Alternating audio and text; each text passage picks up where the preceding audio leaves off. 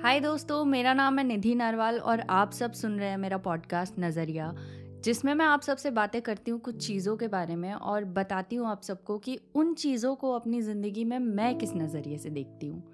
तो आज का जो एपिसोड होगा ना, ये काफ़ी उलझा हुआ होने वाला है। और उलझा हुआ क्यों होने वाला है, ये जानने के लिए तो देखो आपको पूरा एपिसोड ही सुनना पड़ेगा। तो पता है क्या? मुझे ऐसा लगता है कि जो पेड़ होते हैं ना हर एक पेड़ की अपनी एक कहानी होती है। जैसे हमारे घर के आँगन में एक नीम का पेड़ है, उसकी भी एक अपनी कहानी है। जब हम बहुत छोटे थे, तब उस पेड़ का बीज आँगन में मेरे छोटे भाई ने लगाया था। तो एक्चुअली केवल हमने ही उस पेड़ को नहीं, बल्कि उस पेड़ ने भी हमें बच्चे से बड़े होता देखा है। अब वो पेड़ इतना बड़ा और मज़बूत हो गया है कि उस पर झूल टांगी जा सकती है। और झूल टांगी जा सकती है, वो तो छोड़ो। पर गजब की बात तो ये है कि उस झूल पर हम जैसे बड़े बड़े बच्चे भी झूले तो भी उस नीम की डाल का कुछ नहीं बिगड़ता। यानी सिर्फ़ घर के छोटे बच्चे का ही नहीं, बल्कि घर के बड़े बच्चों का भी वज़न उठा लेता है वो नीम। तुमने कभी किसी पेड़ को ध्यान से देखा है? कोई बड़ा और बूढ़ा पेड़, हमारे आँगन वाले नीम के जैसा, या फिर कोई पीपल या बरगद का घना सा पेड़?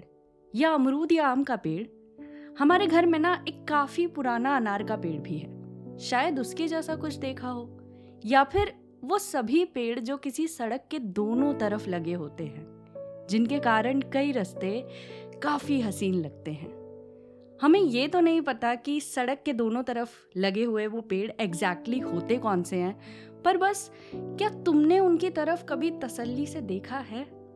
कभी ध्यान दिया है इस ज़ाहिर सी बात पे कि जब कोई पेड़ बूढ़ा होता है, बड़ा होता है तो कितना उलझा हुआ होता है ना। उस पेड़ की सारी डाल और टहनियाँ आपस में उलझी रहती हैं।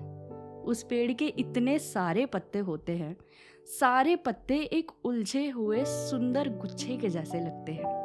उस पेड़ की जड़ें भी आपस में उलझी रहती हैं। उस पेड़ की छाल उसकी उम्र के साथ और भी ज़्यादा सख्त होती रहती है और उस छाल पर निशान भी बढ़ते रहते हैं। और ऐसे ही किसी बड़े घने पेड़ के बचपन के बारे में सोच कर देखो। क्या बचपन में कोई भी पेड़ इतना उलझा हुआ होता है? नहीं। बचपन में ना कुछ भी उलझा हुआ नहीं होता। ना पेड़ की जड़ें, ना उसकी टहनियाँ, ना उसके पत्ते। हमारे बचपन की तरह पेड़ों का बचपन भी काफ़ी सॉर्टेड होता है, काफ़ी सिंपल काफ़ी नाजुक होता है। किसी भी पेड़ को उसके बचपन में महज हाथ से खींच कर उसकी जड़ से उखाड़ा जा सकता है, जब वो एक छोटा सा पौधा होता है। पर यही छोटा पौधा जब बड़ा होने लगता है, जब इसकी जड़ें फैलने लगती हैं ज़मीन के सीने में, तब इसे हाथ से पकड़कर उखाड़ना मुमकिन है क्या? नहीं। हाँ तब इस पेड़ को काटना मुमकिन है, पर उखाड़ना इतना आसान नहीं है। कहने को तो बढ़ती उम्र के साथ पेड़ की उलझन भी केवल बढ़ती ही है, पर इसी उलझन के सहारे देखो ना, वो पेड़ तन के खड़ा रह पाता है। जैसे जैसे पेड़ की जड़ें बढ़ती हुई आपस में उलझती हैं वैसे वैसे उनकी ज़मीन में पकड़ और भी मज़बूत होती जाती है। पेड़ की टहनियाँ आपस में बढ़ती हुई उलझ जाती हैं, पर क्या उलझने के कारण वो बड़ी होने से रुक जाती हैं? क्या एक पेड़ की उलझन उस पेड़ को बढ़ने से रोक पाती हैं? नहीं ना। जो भी कर रहे हो, फ़िलहाल इस वक्त, जो भी सोच रहे हो, जरा दस सेकंड का पॉज लो। और एक बार के लिए किसी भी पेड़ की जगह अपने आप को रख के देखो। तुम्हारी भी तो शुरुआत काफ़ी सिंपल और सॉर्टेड हुई थी ना। तुम्हारा बचपन उलझा हुआ नहीं था। बचपन तो नाजुक था यार। बचपन में तो ज़िंदगी की जड़ों ने बस उगना शुरू ही किया था। बचपन में ख्वाब देखने शुरू ही किए थे। दोस्त बनाने भी शुरू ही किए थे। और ज़िंदगी काफ़ी सिंपल और प्यारी सी थी। फिर जैसे जैसे वक्त बीता, बचपन गुजरा, हम बड़े हुए, सब उलझ गया। है ना? सारे सपने उलझ गए। दोस्ती के कॉन्सेप्ट उलझ गए। खुश रहने के तरीके उलझ गए। घर वालों से जो बातें होती थी, वो बातें उलझ गई।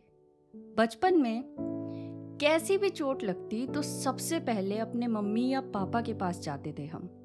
और उनके आगे ज़ोर ज़ोर से रोते भी थे अगर ज़रूरत पड़े। और अब मम्मी पापा के आगे रोना तो बहुत दूर की बात है। अब तो उनको अपने जख्म खुलकर दिखा भी नहीं पाते यार हम। उनको बता तक नहीं पाते अपनी चोट के बारे में। क्योंकि बचपन में तो वो चोटें लगती थी ना, जो नज़र आती थी। अब वो जख्म लगते हैं जो नज़र नहीं आते, पर उनका दर्द महसूस होता है। बड़े होते होते सब कुछ कॉम्प्लिकेटेड हो गया यार। और जब से ज़िंदगी उलझनी शुरू हुई है, सुलझने का नाम ही नहीं ले रही। अक्सर ऐसा लगता है कि हम जब इतने बड़े हो जाएँगे ना तो सब सॉर्ट कर देंगे। जब कॉलेज हो जाएगा ना, तब सब फिगर आउट हो जाएगा। जब हम नौकरी लग जाएँगे तो सब ठीक कर देंगे। जब हमारे बच्चे होंगे ना, तब कुछ गलत नहीं होने देंगे। या जब हम बूढ़े होंगे ना तो हम तो इतनी टेंशन लेंगे ही नहीं। हम सब सुलझा देंगे। पर एक सच से वाकिफ कराऊं तुमको कि जैसे जैसे तुम और बड़े होगे ना, तुम्हारे लिए ज़िंदगी को सुलझाना आसान नहीं, बल्कि और भी ज़्यादा मुश्किल होता जाएगा। क्योंकि ज़िंदगी ना एक पेड़ की जड़ है। बढ़ती उम्र के साथ ये तो उलझेगी ही, सुलझेगी नहीं। हमें इसकी उलझन को कोसना नहीं चाहिए, बल्कि अपनाना चाहिए। क्योंकि ज़िंदगी की उलझन ही तो है, जो हमारी ज़मीन से पकड़ को मज़बूत करती है। कभी खाली बैठे ये भी सोच के देखना कि बिना किसी उलझन के जीना कैसा होता होगा। एक पेड़ जिसकी जड़ एकदम सीधी है और जिसकी एक टहनी है जो एकदम सीधी है।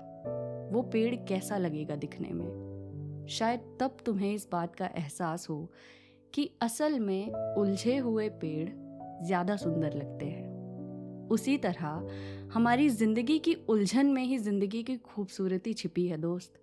उलझने से भागो मत, ज़बरदस्ती सुलझना चाहो मत। सुलझ जाओगे तो तेज़ हवाओं में बहुत जल्दी गिर जाओगे। और सुलझ जाओगे तो कितने ही बड़े क्यों ना हो जाओ। पर तुमको महज हाथ से ही खींच के जड़ से अलग करना किसी के लिए भी बहुत आसान होगा। Life is a mess but it's a beautiful mess and I hope you realise this उस आँगन के नीम को उसके बचपन से बड़े होते तक हमने उलझते देखा है। शायद वो कहीं ना कहीं, कभी ना कभी अपनी इस उलझन से परेशान भी होता होगा। पर हमने उसे इससे परेशान होकर कभी बढ़ने से रुकते नहीं देखा। उस नीम ने भी हमें बचपन से बड़े होते तक उलझते देखा है। अभी भी देखता होगा। देखता होगा कि हम भी बढ़ती उम्र के साथ उलझते ही जाते हैं।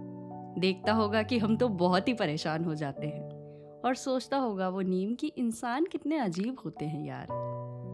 मैंने मेरे आँगन के नीम से या बल्कि किसी भी पेड़ से ये सीखा है कि एक पेड़ के जीने का मकसद उलझना नहीं होता, बल्कि उसके उलझने का मकसद ये होता है कि वो जी सके। मैंने सीखा है कि सब कुछ उलझ जाता है जैसे जैसे हम बड़े होते हैं, और हमें उलझने से डरना तो बिल्कुल नहीं चाहिए।